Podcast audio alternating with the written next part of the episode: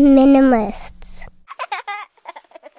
All right, here we are. Before we dive into our surprise questions today, and before we talk about how the internet is watching, let's read some more about less. Uh, Ramesh, this, this is where we do. We have a little article. It's a little jump off point for us to discuss something that is in the cultural zeitgeist right now. And this article is from the BBC, and the title of it is Smartphone Addiction. Young people panicky when denied mobile phones. Hmm. We'll put a link to this in the show notes, but it goes a little something like this.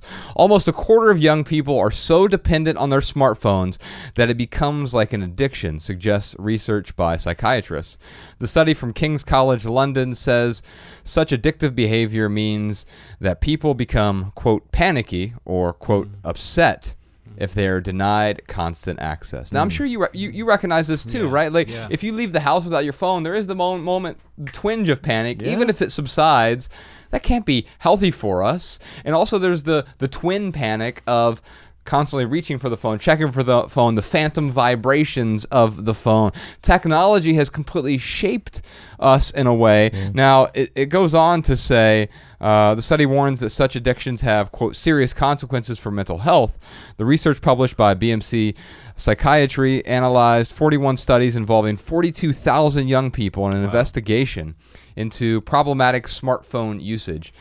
The study found 23% had behavior that was consistent with an addiction, such as anxiety over not being able to use their phone, not being able to moderate the time spent, and using mobile so much that it was detrimental to other activities. Hmm. Such addictive behavior could be linked to other problems, says the study, such as uh, such as stress, a depressed mood, lack of sleep, and reduced achievement in school. Are you seeing any of that with your students? Yeah, I mean, my students are they they understand that this is that this is uh like an addiction, that this is uh an anxiety producing situation, but they like me, you know, like most of us find it very difficult to be without these things. And part of it is not just our fault. Like I don't want to shame or blame any of us, you know, even though we talked about digital literacy, some mindfulness, some boundaries, some playfulness, right? We've already talked about those things.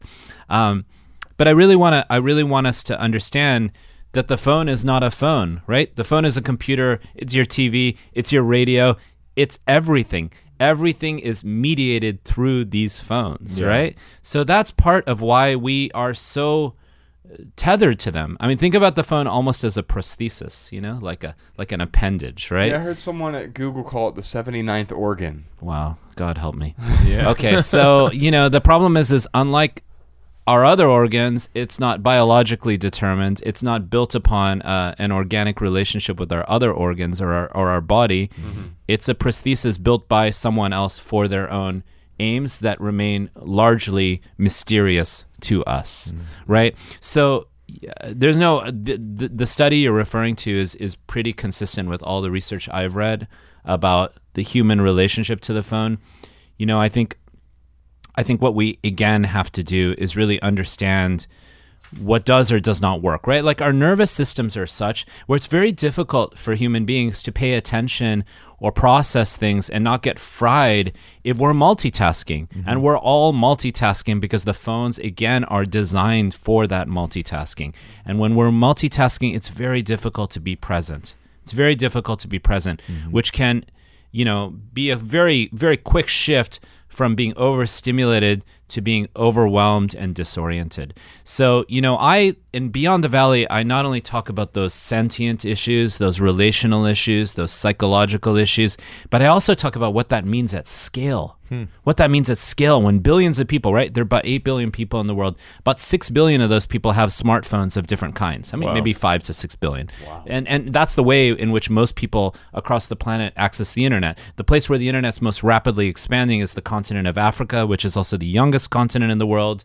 And it's the place where there, these transformations I and a lot of fieldwork I did for the book was in across different parts of the global south. So interesting to see that. Hmm. And what we really need to do is figure out ways and maybe it's not just the companies, maybe it's entrepreneurs, maybe it's governments, maybe it's civil society organizations, maybe it's activists. Make sure that these technologies are functioning in a way that support the cultural value systems that we already have. You know, one thing we know from many different cultures, many different communities that we all come from, we all have friends in different tribes in a sense, uh, is there are different ways of, of kind of processing the world, right? Like, mm-hmm. so some communities, for example, I'm South Indian, we have, we follow very particular rituals, and the, the rituals are meant to design for like the social health of the community, whether it's prayer, whether it's meditation, you know, these kinds of things, you know? Yeah. Like, and so, like, let's make sure that humans drive technology and our relationship to it. And humans, not just in a global sense, but humans in our in our as part of our families and our tribes and our communities. Yeah. So that's part of what I think also. Instead, we are we are gamifying uh, technology right now. And when you gamify it, I mean, I saw a study where it talks about how the cell phone is very similar to someone on a slot machine. Exactly. You pull the lever. What am I going to get? What am I going to get? Yeah. Oh, bing bing. Yeah, yeah, and then all of a sudden you yeah. get a bing bang, and you're like, oh, there it is, and then it, it, you get that dopamine release. So no wonder it's causing depression, especially in kids. You you are from a young age which I can only imagine. Like, I think you and Bex do a really good job with Ella and technology to the extent where I have seen Ella, like when Mariah and I have babysat Ella, she's very good at self regulating her, her wow. YouTube time.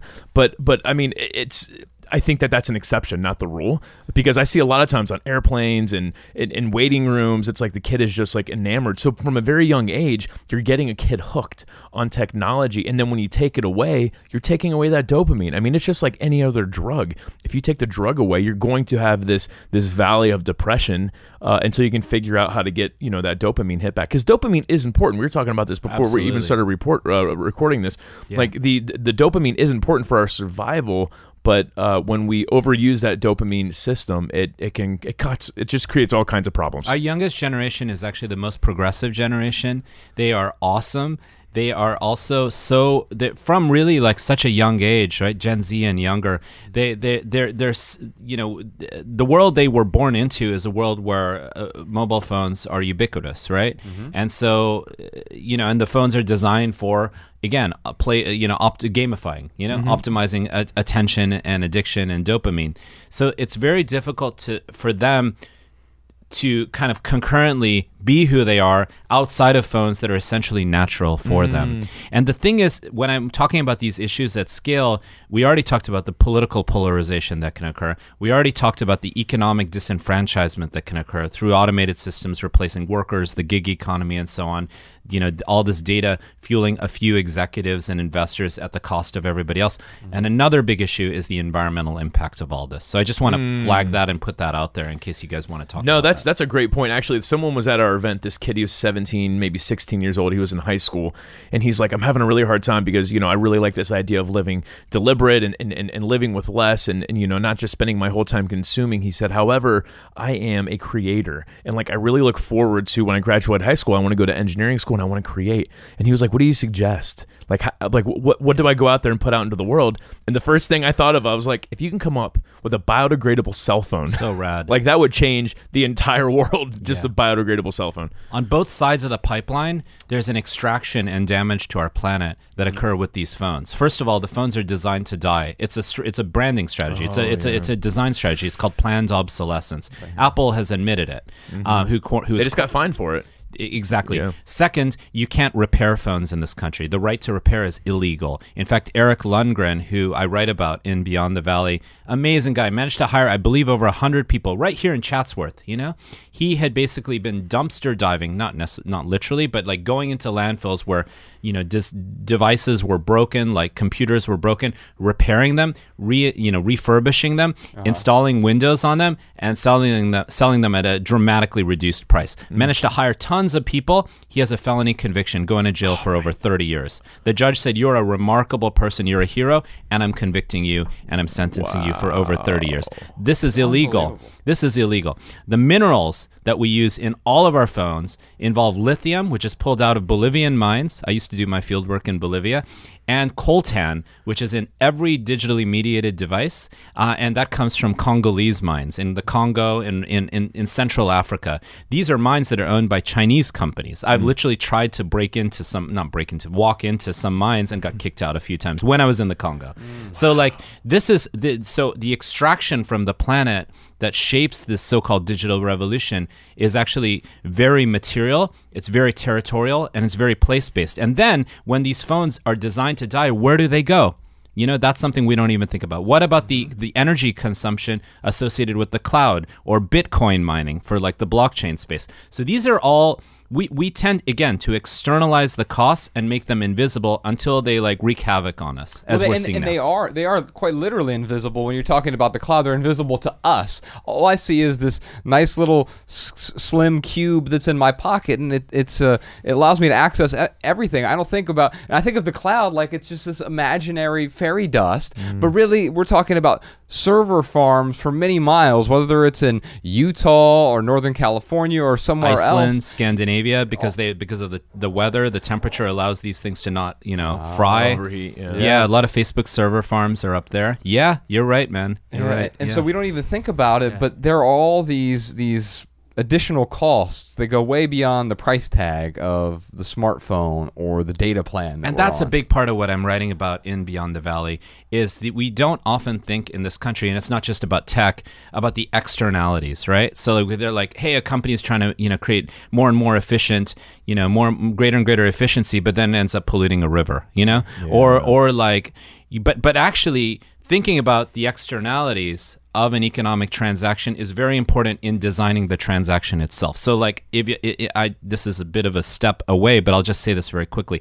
People are interested in buying homes. What's the first thing they look at when they decide what the home is valued? Is the quality of the public school district. They're mm. positively correlated with one another, right? So, mm. like, a better public investment is a better private investment. Or here's another thing, you know, like we're seeing right now with coronavirus. That's bad for everybody, mm-hmm. right? So, like, wouldn't we all publicly want to reduce the reduce the fact that these things are occurring or spreading? So, public health affects everybody, right? So, we have to understand that the boundaries between the so-called public and private, which we we have a myth in this country and much of the world that these things are at odds with one another. They are they are in union. They are in harmony with one another, and we got to get back to that. I'm going to finish the article here, and we'll put a link to it in the show notes. We're not going to read the whole thing, but uh, the quote that I that stood out to me is: "We don't know whether it is the smartphone itself that can be addictive or the apps that people use." Uh, I mean, I can say pretty. Con- uh, I'm pretty convinced at this point that it's the apps. I mean, the phone itself is an innocuous piece of electronics, right? I, I think back to our corporate days. Ryan and I both had Blackberries, and like, Yeah. neither one of us were really You're addicted aging us, man. we weren't addicted to the BlackBerry because it didn't have any apps on it, right? Right, It. I mean, I was constantly checking it for emails and text messages and stuff, but they themselves are a, an app or the function of, of an app-like thing, and so we're addicted to our phones because all of these different inputs, these different apps that are are constantly uh, parsing our attention. And we get caught in that bermuda triangle of facebook to instagram to twitter and then back around and maybe you throw youtube in the middle of it and, and all of a sudden you look down and it's been three hours and you haven't accomplished anything Yeah, and I also want to just point out, like when I was talking about the economic issues, they're really important, right? So just to give you a really simple example. In 2012, this is a long time ago, 2012, Instagram was sold to Facebook. I think it had 13 employees, all under the age of 30. It was sold for a billion dollars. Mm-hmm. It's worth way more now, of course. That was a good investment for Facebook. But 13 people made a billion dollars. This was within. You can't live off of it but it's a good start there you go. Did you did you hear the interview uh, where the they, they were like doing a radio interview and they're like, so what did you guys think about a billion? Like, how was that? And the guy was like. Yeah, we were really hoping for two billion, and then they just lost it, like totally making fun of this uh, reporter. Anyway, but This yeah, was within three months of Kodak, which it was a, one of the pioneers, not in old school, you know, uh, imaging, but in digital imaging. Kodak had so many patents, Rochester, New York, right? So many patents in engineering and digital imaging, and had made a lot of cool products too. 35,000 people lost their jobs because Kodak went bankrupt. So just look at that analog and what that means on a macroeconomic level. yeah, for sure. Well, let's uh, we got, we got some surprise questions here. Before we get into those, though, I just wanted to talk about a few things.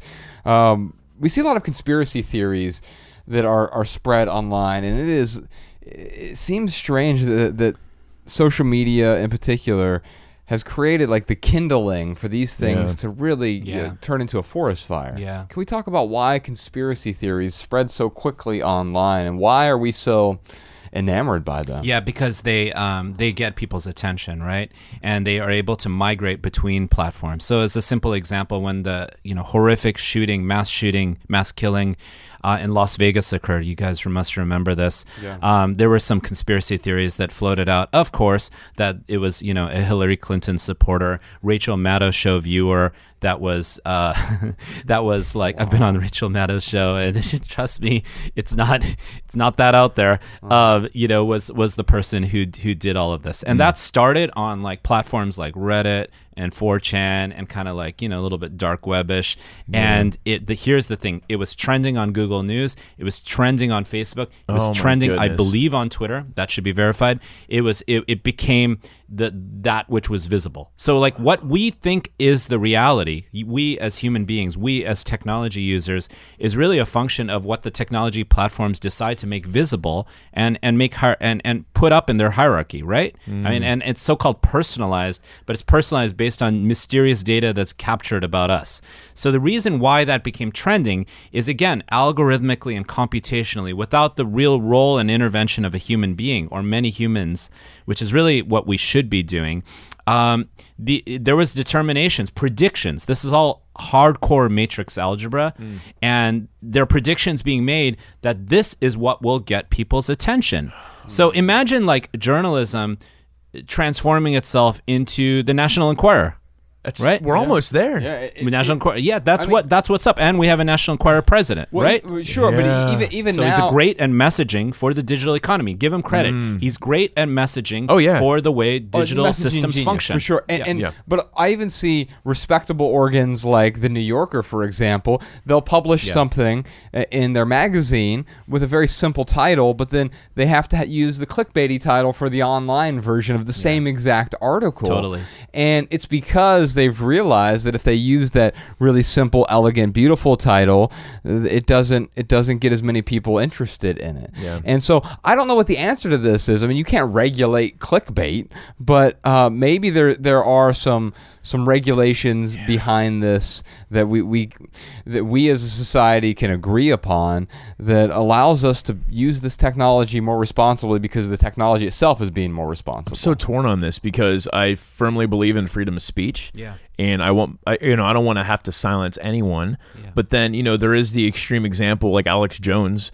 Oh, Uh, he was removed from Twitter and Facebook because he was causing, uh, he was just spreading so much falsities and causing panic that to the point where people, you know, uh, victims of, of certain uh, uh, mass shootings, were Sandy getting, Hook, right? yeah, I right. We're getting like, we're oh. getting death threats, like parents of of children who passed away. Like how messed up is that because of his, hi because of his lies? It is uh, uh, getting death threats to these to these uh, victims essentially. So I, I I do believe that there is some type of regulation that needs to happen, but I feel like it's a really slippery slope. Yeah, what we need to do, I think there are a lot of opportunities in this space as well.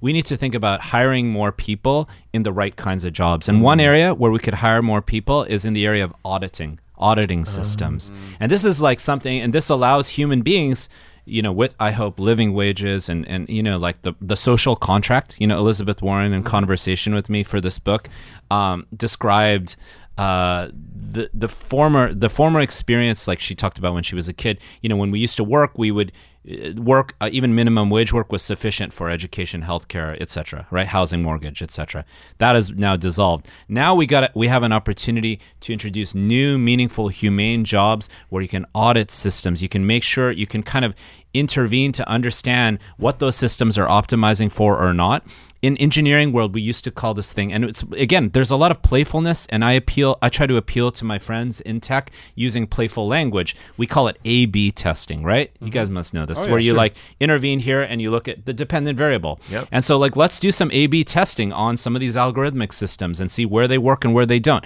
Or if we're building ai and machine learning systems which all of these systems are u- are using machine learning technology mm-hmm. let's make sure that the right stakeholders are in the room in designing those systems so like for example in beyond the valley i give examples of criminal justice ai systems um, courtroom systems that are kind of like Minority Report. They make decisions on the likelihood of a defendant creating a future crime, and how they're all racist. All those systems are racist. Or human resources AI systems for science and engineering jobs that are going to replace human resources workers with automation that are completely discriminating against women because we have that bias in our society. Implicit bias becomes normalized by technology. So, what if instead we could have women's groups helping guide and audit and help designing those systems? Or Black Lives Matter. You know, I'm a progressive, like uh, boldly. Uh, like Black Lives Matter. Uh, Patrisse is on the cover of my book, Patrisse Cullors.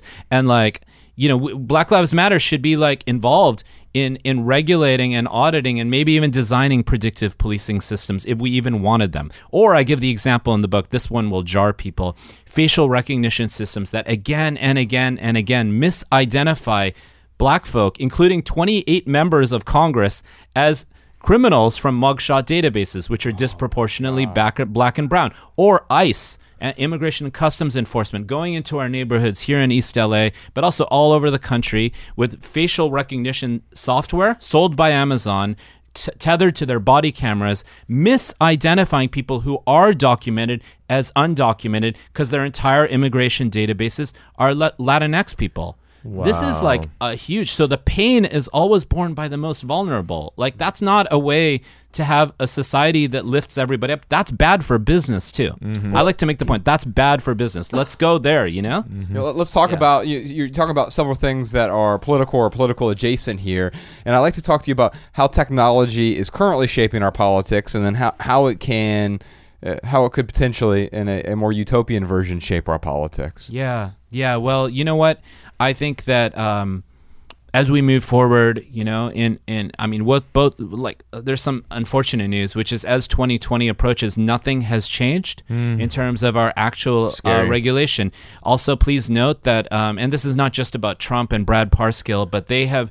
Th- Their their ground game is going to be, or their game is going to be through Facebook. It's They've already- it's already it happening. They've already made it clear. Yeah. I mean, th- so there's a lot of disingenuous stuff that comes out, like with the political ad stuff. Twitter and Jack Dorsey got a lot of like positive feedback for saying we don't do political ads, but their business model isn't political ads. Mm. You know, so you just gotta like look at what these guys are doing very carefully. So yes, our how we get news is a function of our online. Uh, my- mysterious online systems. Yeah, no, we're not getting the newspaper at our front door anymore. No, I we're mean, not. the- we're not. and and that's okay. But then the question is, how do we design it so that we're getting the right information? We're not bombarded by it. And right now, everything is breaking news. But if everything is breaking, then the news is broken. the problem with the news now is we look at it we look at a meme and the meme is news Yeah. and and that's a problem i mean if you look like going back to that documentary uh, the the great hack Yeah.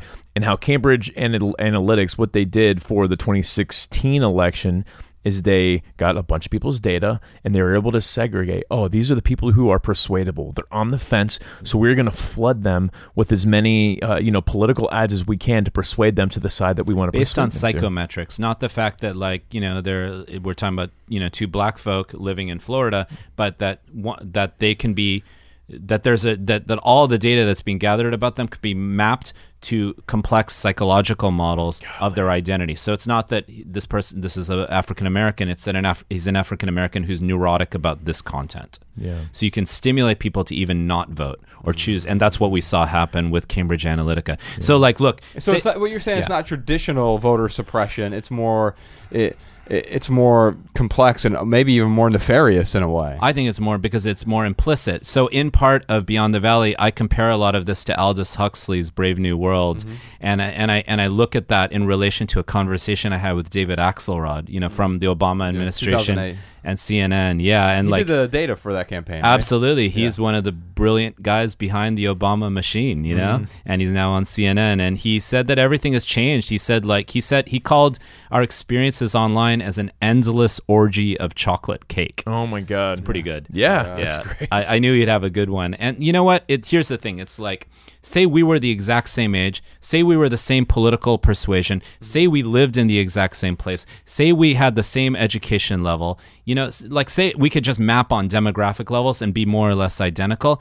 You could be sitting right next to me and we could both be on YouTube or Google News or Facebook you know, or whatever, some portal to the wider world, and we could have completely different exp- uh, lenses of what news we see Because of our ethnic backgrounds? because of psychometric implicit Oh. mapping and also because the individual what we call personalization and again this is a branding hype term Mm-hmm. personalization feels good oh it's for me it's great Well, personalization can be good, and many be. times we want per, we want personalized service. Quite often, not from our technology though. It- when we want personalized service because the the person at the front desk remembers your name, that's personalized. But but what you're talking about is is the negative side of personalization. because the behavioral aspect of it, right? So like behaviorally, the the the computation is is optimized to what will keep us on there, right? And so that might be distinct, even though we are similar in all these other ways, right? Yeah. And so that's that's why it's personalized in ways that suit them that we don't understand. So the minimum has to be disclosure.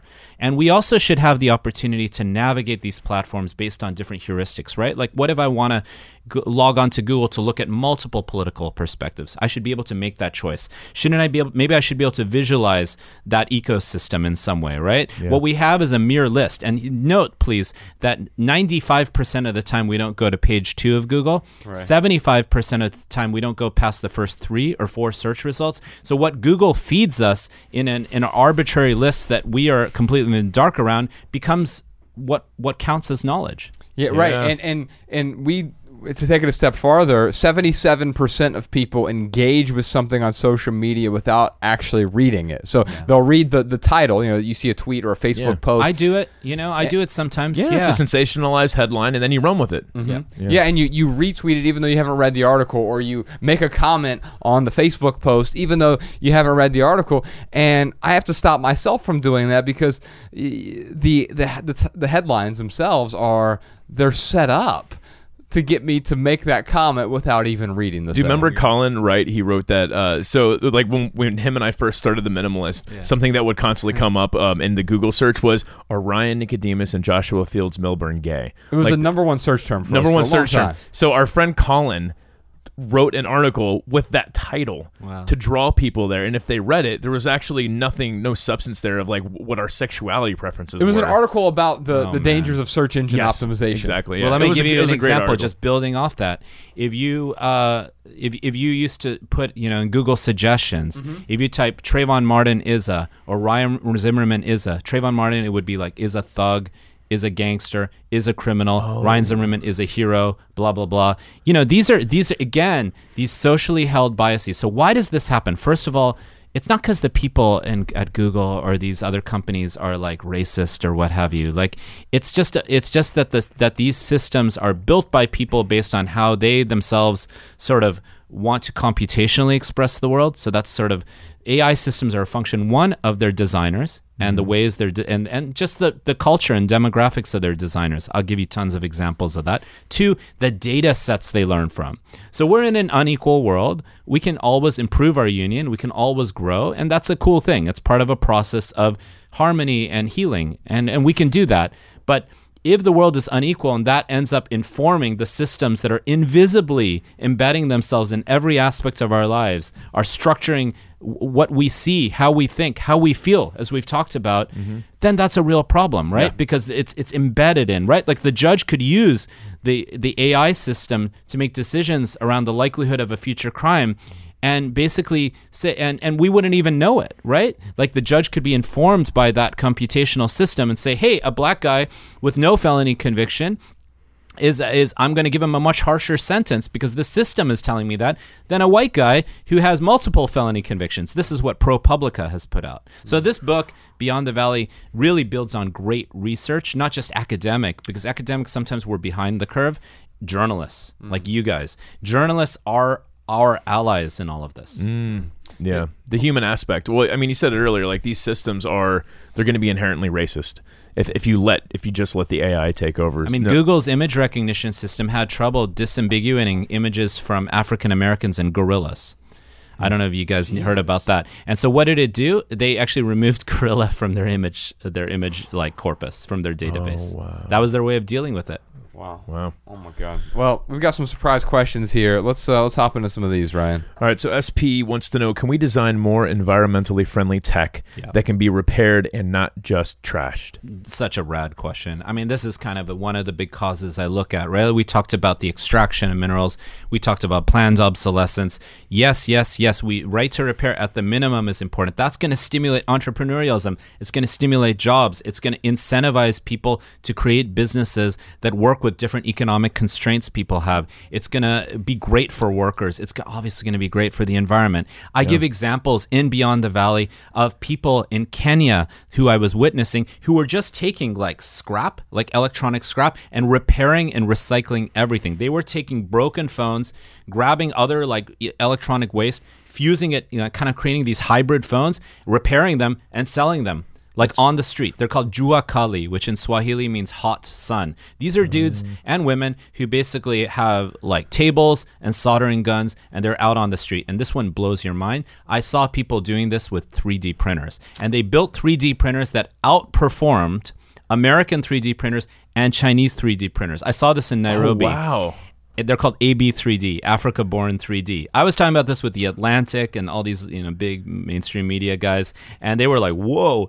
And the, why are those technologies? They're cheaper, and they're ren- they're based upon the logic of environmental renewal. And why are people doing this? It's not because they're environmentalists. It's because they're doing it because they got to hustle. It's out of right? necessity. Yeah. So scarcity and necessity is not just the mother of invention, but necessity is the mother of innovation. Mm. Yeah. Yeah, it's it's interesting how regulation is supposed to help uh, help people, help the planet, but the regulations, a lot of the regulations we have, it, it again, it's putting that profit first. It's putting the corporations first. To make it illegal to repair a phone is crazy. It works with Apple's model, and you know, is it really that different? I'm going to be a little inflammatory here. Is Yeah. that really that different than a Monsanto seed Right. Yeah, designed to die? So you have to force force new consumption. Never mind the dongles and all that, which drive me crazy. Yeah. Here, here's an idea, Josh. Buy a 3D printer. Uh-huh. Print a 3D printer with that 3D printer, and then return the 3D printer. And you know why? You're the, welcome. And you know why the 3D printers outperform the American and Chinese ones? because they're built, and this is why the word innovators in the title of my book mm-hmm.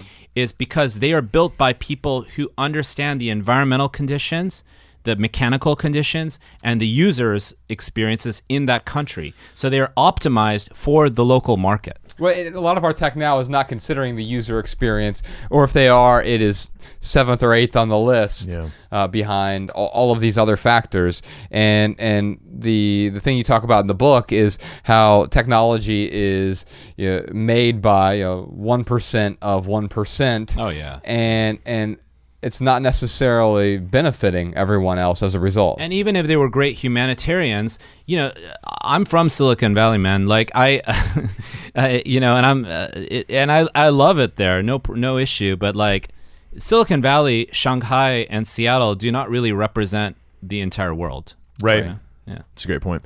Tim writes in, I get so many unnecessary notifications from apps on my phone. Yeah. Yep.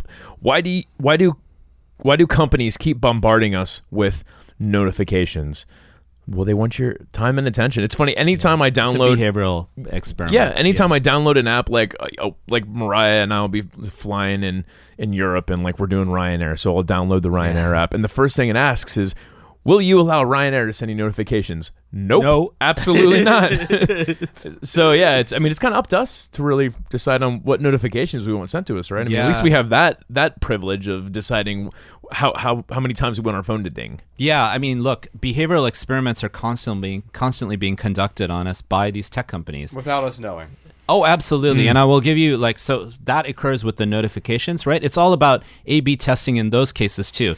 If if I do this, what are what does the user do, and how does that uh, optimize or not for my hidden business model based on data extraction? And I also want you to note that it's not just about profitability and revenues when it comes to these companies. It's also about valuation and valuation associated with data. I want to give you a very uh, uh, uh, like I think this example is amazing. Uber is losing money every month. You all know that, right? Oh wow, I did not realize Uber that. loses, and the, and and Uber is so inexpensive compared to a obviously unionized taxi or what have you, and that's not and and and that's because our Uber prices are are are, are subsidized by rich investors in Uber. So then you would might ask the question, why would these guys be? Why would Uber be valued over a hundred billion dollars? Why would these investors want to like play ball? You know, Uber. You so to look at that, you have to look at the SEC filings, Security Exchange Commission's filings, which some of my students do. We look at it, and what you see there is Uber has to disclose, and this is what they did. That what we're actually trying to do is gather such intimate behavioral data on logistics, on transportation, on people's motivations, on mobility, and so on. That that data we can then figure out ways to transact that data to have a leg up on every other industry, including automated vehicles. So, one thing you might notice, some of the listeners might notice this or viewers, is um, the Uber won't actually come to exactly where you are. Mm-hmm. It might come. Have you guys noticed this? And it's not when you pay less; it just may come a little away from you. Mm-hmm. That's not a, a mistake being made by either Uber or the driver. That's Uber trying to figure out what you are willing to do and how that transacts into your experience and whether you're willing to continue with that. Because it's about optimizing route efficiency for Uber. So if I give them Oh three God. stars, then they'll say, "Oh, he he wasn't willing to walk as far, perhaps." or- all behavioral experiments, ah. large scale behavioral experiments in large scale databases that data scientists are computing upon all the time. and some of this can be good. Like, and, Yeah, and so, sure. so think about it. Like, if they were actually trying to improve the user experience, yeah, I, I- I'm I'm trying to to you know put on the, the rose colored glasses here, or, or gi- uh, giving them the benefit of the doubt for a second. If if they were trying to say, "What? Look, we want to create the best user experience. We're gonna test. We're gonna A/B split test this thing." That's a good reason to do that. But there are a whole bunch of other reasons to, um, well, to to fatten their pockets. As well. Let's opposed, pivot back. Is it about user experience or the experience we want for the user?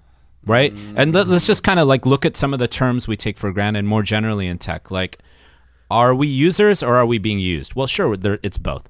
Are we Googling or are we being Googled, right? Are we socializing on Facebook and Instagram or are we being socialized? Just just like it's it's brilliant the branding language associated with tech companies. And part of that is because they call themselves tech companies. Like is Uber a tech company? Uh, Sure, in a way, but it's the largest taxi company in the history of the world. I attended multiple Uber strikes in Kenya and Uganda.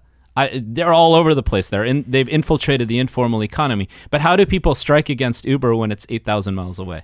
Yeah. Right, right. Yeah, you- you- there's no there's no picket line yeah, in, in your town. That is crazy to me that like it's when you pay for an Uber ride, like basically they're they're trying to not lose as much money as they're losing, but really what they're after is your your habits and to sell your data. Yeah, That to is- allow them to be a leg up on automated vehicles, but it's all sorts of other stuff. The data itself, especially the intimacy of the data combined with the behavioral uh, abilities to make deductions from the data, is what the value is. Because da- valuation is not necessarily the same as profitability. They're positively correlated, but in certain cases, you can have incredible valuation with low profitability. That's why uh, WhatsApp was sold for. I mean, go. something crazy. Tw- it was like it, it- WhatsApp was sold for more than what like Iceland's economy was worth. You know, twenty eight billion dollars or something, two hundred or one hundred fifty dollars per user. But that's it. Just shows how valuable our personal data. and I is. get into a thought experiment a little bit in Beyond the Valley where I say, hey, uh, is a lot of this being overvalued on a speculative level? And and if these guys, I mean, just as a thought experiment, if if the actions of these companies are going to create are, are going to facilitate so much economic inequality, which is already a huge problem globally and in our country, uh, what are we all going to be worth to make them worth much? Is it a lose lose situation? It's just as a thought experiment. you know? and, and and when I think about this, when you're first saying that these these investors are subsidizing it, at first my, my first inclination is like, well, those idiots, but th- mm-hmm. they're not idiots. No. and, and they are they're putting their money into it for a reason. So temporarily, we're experiencing reduced costs of Uber and Lyft rides, but long term, the the costs are going to be far greater. And remember, many of the wealthiest people in the world made their money through tech, like of the 10 wealthiest. So, like, people are talking about Mike Bloomberg as a media mogul, for example. He made his money through technology, to, through stock market trading technology. Mm. Oh wow. Just, just to understand that technology is that vehicle of economic disenfranchisement and advancement, too. Ryan, we have an anonymous question here. Design is supposed to resolve usability problems. Yeah. Why then are our apps and devices creating more anxiety within each use? because they're designed for the for the outcomes that the companies want. And design's not just about usability; it's about uh, you're designing for particular life experiences and outcomes. And designers have to uh, are are not necessarily like we were just talking about with user experience. You know, designers are not inherently there to serve. their users or their customers. Right. Designers are there to enact a particular sort of mission that is articulated to them, right? So the, the so design in that sense is an ability to to fuse between the engineering world and the experiential world. And I have a PhD in design studies. So like for me design is all about the process of opening up or opening off different pathways of li- living and experience. Yeah. So that's what I think of design as, you know, sort of a ways to uh, to re- to relate people to experiences, to technologies, to narratives. Yeah. Well, I mean, th- their their job is to aggregate eyeballs, and it makes me think of the coronavirus. If if the media can make you paranoid and scared about the coronavirus, well, then what are you going to do? You're going to keep checking, Keep for- watching. Yeah, you're going to keep watching because Now, if they were to tell you the opposite, hey, it's fine. You're not going to come back. Right, exactly. So the, the yeah, and it's unfortunately that like we we are uh, when we are emotional that is when we react and that's when we're you know looking for things. We we run away from pain. We run towards pleasure.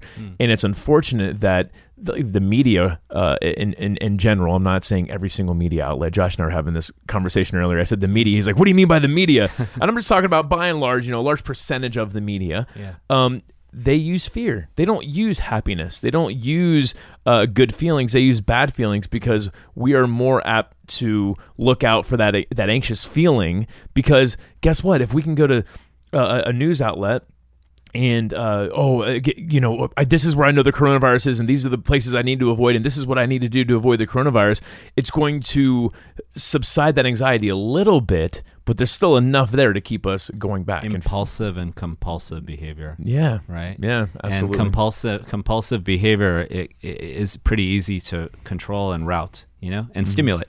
Well, to echo Ryan's point, uh, we do have to start to call out some of the individuals as well. I mean, I heard uh, oh, what was his name, Scott G, on uh, Sam Harris's podcast recently. He, he was talking about um, how he thinks Mark Zuckerberg is the most dangerous man uh, in the world. I got to get on that podcast and kind of push push that a little further.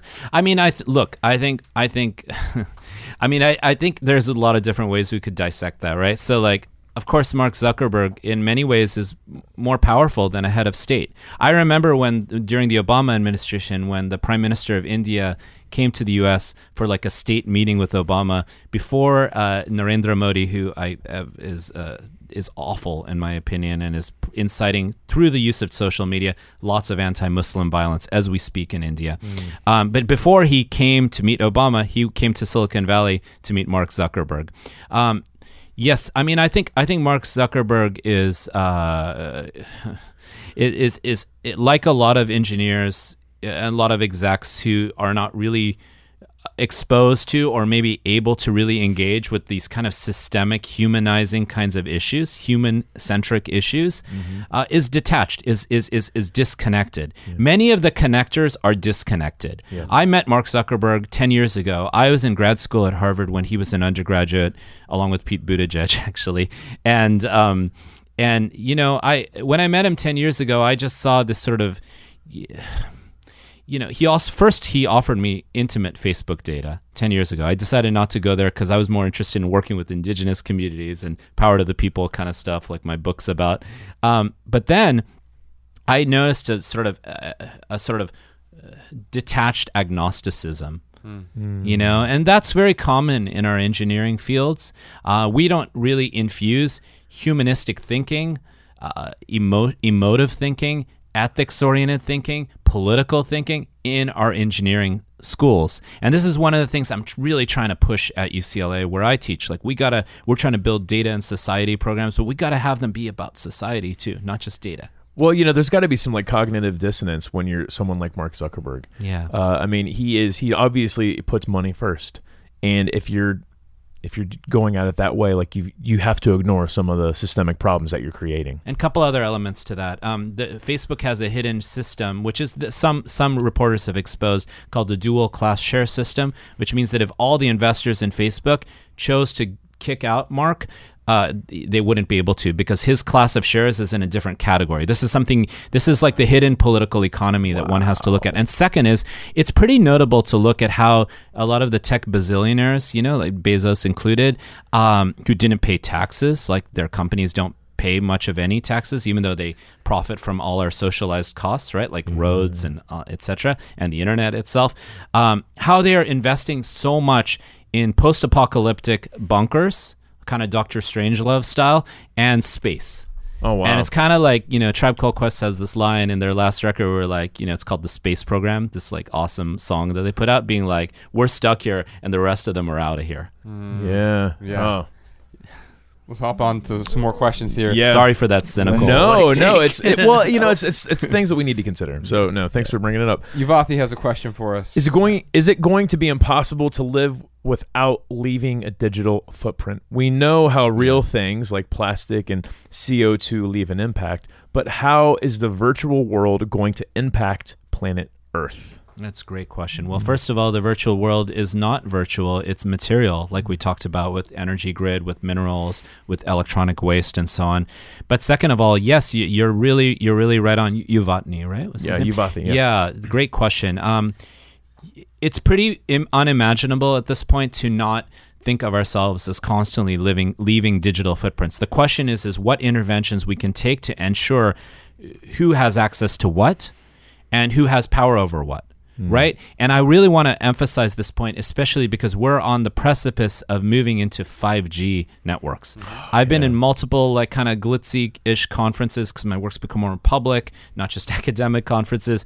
And everybody is talking about 5G networks, right? And basically, what that means, what is 5G? It's basically it's it's Internet of Thing interoperability and smart cities. So like everything will be tethered to the 5G network. Like th- this microphone, this coffee cup, it will all be interoperable. All mm. of these things will be trackable and relational. Mm. And so, what we're talking about is digital footprints on a scale we've never, ever seen before. So, that's why it's so important we get this right. And one of the things I've been advocating for is like water and other sorts of, you know, kind of natural goods, spectrum should be a public good like mm. spectrum frequencies. yeah, know? yeah. And so like 5G should be governed by people and public interests. Again, my hope is that I can push for this kind of advocacy moving forward, um, hopefully in a Bernie Sanders administration. Yeah, I, I, worry about 5G from the health health implications as well. And yeah, I, I know there are a lot of people, my, my uh, wife included, who are very sensitive to like, yeah. uh, I, we have to turn our Wi-Fi off at night because otherwise her her sleep is wow. is is negatively affected. Huh. And, and so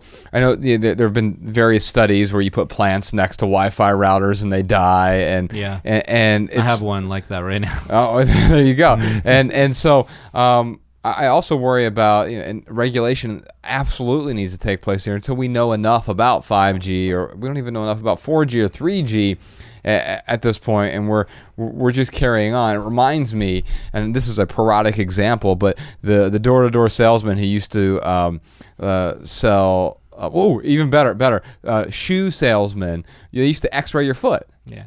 Oh, because they didn't know that X-rays were bad for you. Yeah. Right. And so the shoe, it didn't really hurt us that much because we weren't buying shoes that frequently back then. But the all the shoe people died of cancer. Yeah. People were selling shoes. We often introduce technology before we do the more important part, which is like the social, cultural, and political thinking and planning, mm-hmm. right? And so as a result, we're always stuck trying to catch up, right? I mean, look at our politicians. How much do they actually know about these issues? We saw when Mark was, you know, in front of uh, Capitol Hill, right? Orrin Hatch was like, "Wait a second, if you're a free service, how do you make any money?"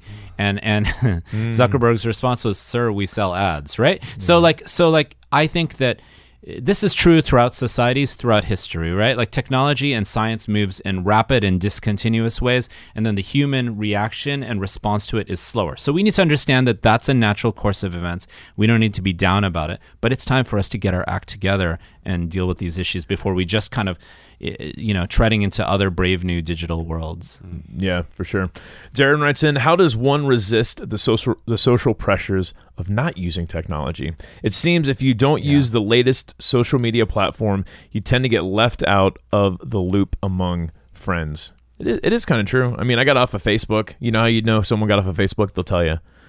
Are you on Are you on Instagram? I'm on Instagram, which I guess I'm still on Facebook technically. Sure. But um, I will say that I do feel this sometimes where something will happen and I'll you'll be talking to someone. I'm like, oh, that happened. They're like, oh yeah, They're like don't aren't you on Facebook? And I'm like, oh no, I'm not on Facebook because a lot of a lot of information does get uh yeah it gets transmitted there that I miss out on. However, um, I can look at my friends and family and you know if they're gonna judge me on not being on Facebook, then um, I, that's not gonna bother me. Like that's Yeah. that's just gonna show me who my true friends are really. Yeah, yeah. My parents aren't on it. I mean, look, it's it's um.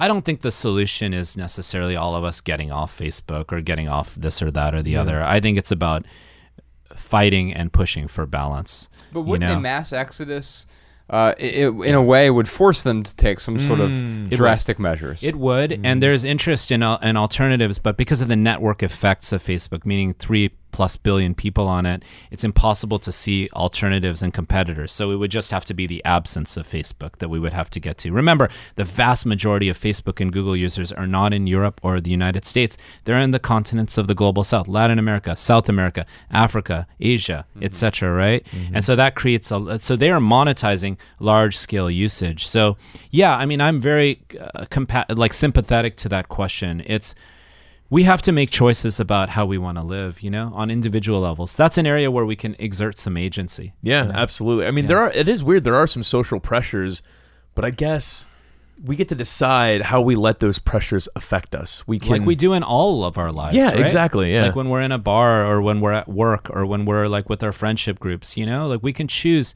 we can be mindful and we can, we have power over how we want to relate to others and be in the world. Can we talk about how mindfulness might play a role in something like this? I know you're a big proponent of yeah, mindfulness. Yeah, I'm a I, I'm a you know practicing Buddhist. Uh, I was raised Hindu.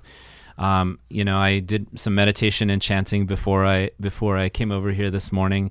It really helps me. It, it sets my my life on a personal level in a much more positive sense. It allows me to be more aware. It, it helps me smile more. It helps me be more compassionate to others and less locked in, which I can get in, like all of us, into the competition and oh this person messed uh, you know effed me over I got to get him back kind of de- kind of deal.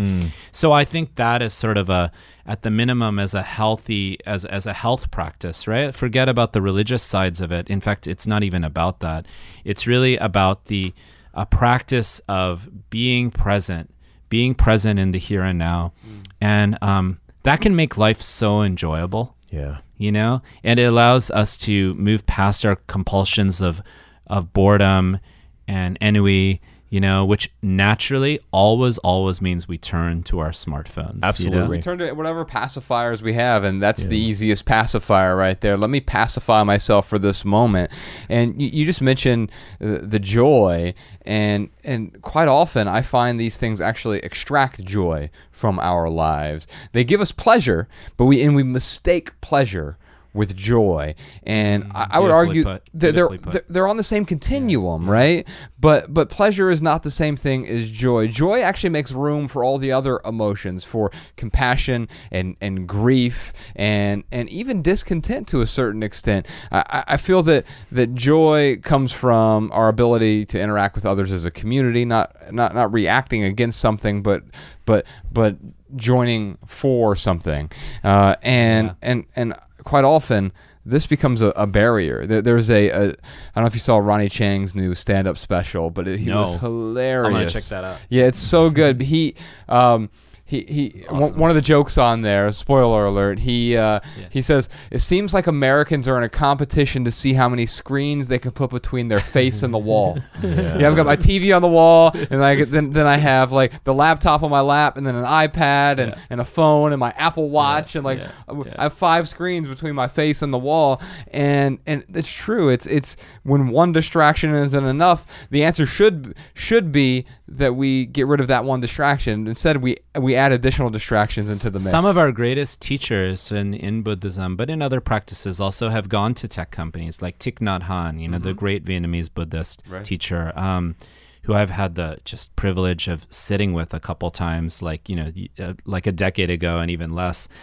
And he's gone there and talked about, you know, how we want to, you know, like how we process, how we embody, how we perceive, how we feel, you know, and kind of just bringing that back into the picture. Um, you know, there are ways we can think about engaging with our phones in more slow ways. There are ways we can think about uh, just being present and not multitasking. There's just a lot we can do. We can even think about spending some of that f- that ang- anxiety producing so-called free time maybe being anonymous and like serving others or just trying to help others. It feels freaking good, you Yeah. know? When Yeah. you can do that. I'm also fresh off of I was at Esalen last weekend. I don't know I- oh, wow. Yeah, I don't know. Esalen Institute, you guys got to check this place out. It's it's hot springs, redwood forests in Big Sur. Okay. Oh, Integrated. I read about this in in, the New Yorker. all organic, yeah. And I was actually in that article Oh, because the? New Yorker writer was like infiltrating it, and Uh-huh. he became my buddy. And then he was kind of you should check. Yeah, it was it was it was a great article. Andrew Marantz, Uh-huh. my friend, wrote that. Who um, writes about who wrote a great book about trolls actually called. Anti-Social Media. I think it was called. Mm. Um, so I was there, and I was literally in a class. I was teaching. They invited me there, so it was an honor to talk about some of these things. But I also was sitting in a class, a Buddhism class called Awakening Joy and it was like whoa i was like this i'm like so blissed out i was meeting so many people making so many friends and i was like wait a second i want my life to be a little more like this and, Yeah. and, and instead of being trolled on twitter which is what happens sometimes Right. sure, and it seems Yeah. it seems to me.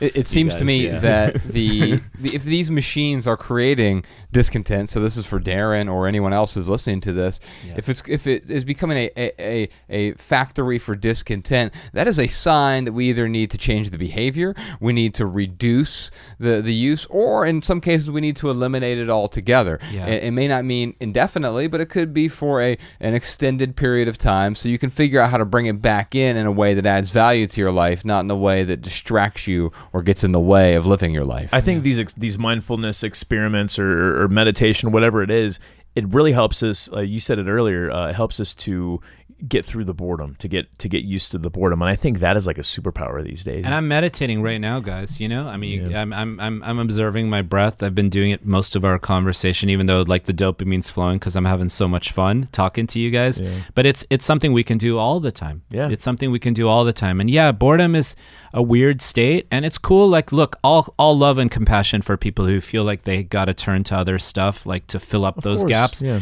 the emotional gaps, the psychological gaps. Big love for people on that, but like know also that there are opportunities to step out of that um, that false uh, duality. yeah, absolutely. Yeah, there's, uh, you can always begin again. That's the, the thing I've learned most Always. from, from from meditation. It's helped me more than anything else. yeah, Sam Harris taught me that. yeah. Yeah, I love that. Wow. Uh, We got one more question here. from Ingrid here. How can you use technology to bridge that gap between designers and users? The focus is often on the negative consequences of technological applications, but I feel like its usage depends on the intentions of the user. Yeah, I, think wouldn't quite often we, we don't we don't actually know the we don't go into it with a specific intention, and quite often that's the problem, right? Yeah. Yeah, I think it's partly our intentions, but it's partly about um, us coming together as a collective, as users, and making particular claims of what we want them to do for to us and for us. Mm. I really have tried. I think you guys have gotten my vibe. Like during this conversation, to not have it be simply about us feeling bad about ourselves, us shaming ourselves, us feeling like the burden is on us. Look, we're talking about the wealthiest set of industries in the history of the world. Google was the biggest lobbyist in Washington, D.C. during the Obama administration. There was a revolving door between Google execs. I'm not saying that's bad, but Google execs and, and Obama administration, like higher ups, right? Mm. And so, like, they have created the most profitable and highly valued business multiple trillion plus dollar businesses amazon google facebook etc right? Microsoft uh, apple. Um, in the history of the world and they have done so in a way that uh, unfortunately has become parasitic and toxic for on multiple levels as we've talked about. So it is it is it is time for us to come together. It's why I'm writing all these mainstream media pieces. It's why I'm joining you all right now to get to a world of balance, of compassion. Yes, profits, cool, you know? Yeah. Good, good work, Steve Jobs, on, on doing what you did. I went to the same high school as Steve Jobs and oh, Steve Wozniak. You know, a lot of cool things about that guy's story. But like, let's not just elevate and mythologize him with understanding what the corporation he created has turned into and mm-hmm. maybe even what he did when he was there Sure. you know let's actually be clear and force our companies that profited off of american taxpayer money off of our environment off of our climate off of our educational system to give back, to be socially accountable. And it starts at the minimum with things like paying taxes and disclosure and accountability. Mm-hmm. And we can take things a lot further. And I have tons of friends, like I like I mentioned to you guys. I almost worked at Google myself when I was in grad school. I was being recruited by Google. They Googled me, you know? in like 2004, I joined UCLA's faculty in 2005, and now I've been there almost 15 years. And like, you know, they're great people in that world. We just got to figure out ways, like, let's at the minimum ask them to do some A B testing, you know? Mm. Let's try to figure out, like, I have a range of proposals, some, and they go from levels of relative conservatism to more and more progressive. Mm. And let's start at the beginning and let's get them, let's get them on board. Let's, mm. let's all work together on these issues because unless we all come together and work together on these issues rather than screaming and vilifying, uh, we'll maintain the status quo, and that's just unacceptable. So I have that's why I have so much hope. Like I hope you guys are feeling that. Yeah. I have a lot of hope. I have a lot of optimism. A lot of the stories I share in this book show how people with so much less are actually innovators and producing other other outcomes for technology. I tell this story. I'll just tease it. Um, in the book, there, one of my favorite chapters is of all these indigenous people who I've been like working with and, and hanging out with for years. Uh, in the Oaxaca area and in Chiapas, Oaxaca's like one of my favorite parts of the world. All these Zapotec, Mixtec, and Mixe people have built their own autonomous cell phone networks Oh wow. And these are the largest community-owned cell phone networks of the world. Or how like Mayan kids in Chiapas have built their own mesh networks, their own internet and intranet and community radio networks. This kind of stuff is happening all over the world. It's happening in Argentina, in South Africa, in Catalonia, in Colombia, in Brazil. These are not just little small-scale fetish things. This is a movement that's occurring right now in Detroit. There's a Detroit Community Technology Project, which is so rad. Motherboard's done good reporting on that. Red Hook, the only functioning digital network after Superstorm Sandy, was a community-created mesh intranet network in New York City. Wow. So like look, we, we can do this. Like we can do this. Power of the people and businesses can work with us on this. Yeah. And like let's let's businesses get are there. people at the end of the. I mean, they, they all are, and that's what I was trying to get at with when Ryan and I were having that conversation. And whether it's us saying Mark Zuckerberg is good or bad or whatever, there are always people behind these decisions Mm-hmm. and behind the algorithms that are made. And now's a good time to influence those people before the algorithms just begin influencing everything. Yeah. Absolutely. Absolutely. We're, we're more and more training algorithms to supplant a lot of human work. And a lot of gig workers are, are actually often perceived, and there's some filings on this and investigative reporting. A lot of gig workers, like Uber drivers, etc., are actually incubating data for automated systems, which will then, you know, and Amazon workers with wristbands monitoring their Oh productivity and activity. Again, that's seeding computational and robotic systems. So robots can't unionize. Uh, maybe robots go into the Terminator mode eventually. maybe not. Um, but like you know, we'll see where we go with this. But like we got to make sure we protect human beings. At the end of the at the end of the day, we are a species, and we need to come together as a species. Yeah. Well, I'm I'm glad that you're optimistic. You're not nihilistic about this, and I can really appreciate that. I want to acknowledge you for Yeah. doing some meaningful work. I want to encourage folks to check out Beyond the Valley. Where should they find you online? Oh well, you people can engage with me on Twitter at Ramesh Media, R A M E S H Media, and uh, that's a great way to reach out to me. Um, you can check out my website, which is my full name, rameshsrinivasan.org. So there's a lot of what I'm up to up there. And you know, I just I'm just open to continuing to build with everybody and anybody. Um, I again think that there that we can take this in a in a humane direction, but I feel like the time to act is right now. Yeah. Is right now. We'll put a link to your website, your book, and your Twitter handle in the show notes. I want to thank you for being Thank here Thank you today. guys. Thank you so much for doing what I you had do, man. so much fun talking to you both. Thank you guys for Likewise. having I feel like we could go on another hour. Appreciate you yeah. guys. I'll come back anytime you guys want me. I Awesome, love man. that. Awesome. Thanks, All right, y'all. Love people, use things. We'll see you next time. Thank you, patrons. Thank Thanks for the support. Bye. The Minimalists.